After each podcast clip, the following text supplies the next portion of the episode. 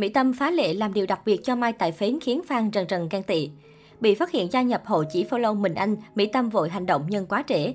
Nhiều lần bị bắt gặp hẹn hò nhưng cả Mỹ Tâm và Mai Tài Phến đều im lặng, cặp đôi rất kín tiếng trong chuyện tình cảm. Năm lần bảy lượt bị soi hiên tình ái, Mỹ Tâm và Mai Tài Phến là cặp đôi lệch tuổi được dân tình đẩy thuyền nhiệt tình nhất nhì showbiz Việt.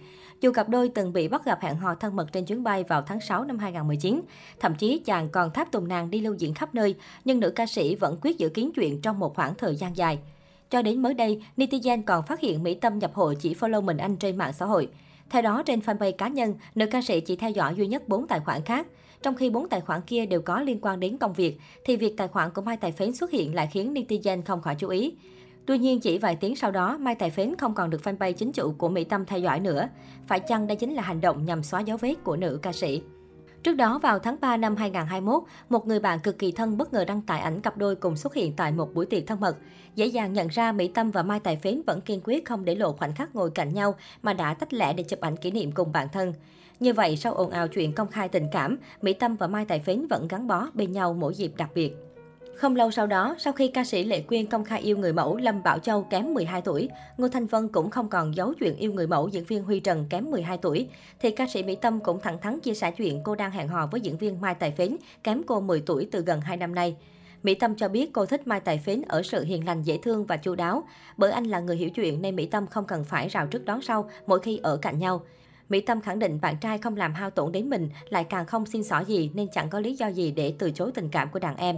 Trong tương lai, cô bộc bạch mong muốn tiến đến mối quan hệ bền chặt. Nếu không được, cô mong cả hai vẫn sẽ là bạn bè.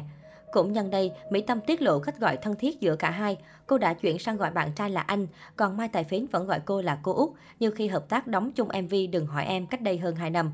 Một lần nữa, Mỹ Tâm khẳng định Mai Tài Phến thích mình và ngược lại mình cũng thích anh. Phến cho tôi nguồn năng lượng tích cực, sẵn sàng bên tôi bất cứ tình huống nào. Hiện chúng tôi đối xử tốt với nhau và đang hạnh phúc. Nữ ca sĩ nổi tiếng bậc nhất showbiz Việt chia sẻ.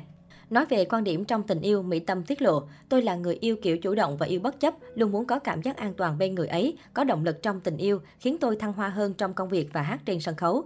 Mỹ Tâm cho biết sẵn sàng bảo vệ Mai Tài Phến vì nam diễn viên không làm gì hại cô, mà chính vì yêu cô mà bị không ít fan ghét nên cô rất thương.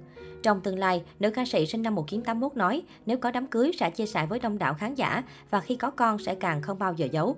Mỹ Tâm và Mai Tài Phến dính tin đồn hẹn hò sau khi cả hai hợp tác trong MV Đừng hỏi em và đóng vai yêu nhau trong phim Chị trợ lý của anh do chính Mỹ Tâm viết kịch bản đạo diễn. Sau đó, Mỹ Tâm và Mai Tài Phến luôn song hành trong các sau diễn ở tỉnh xa.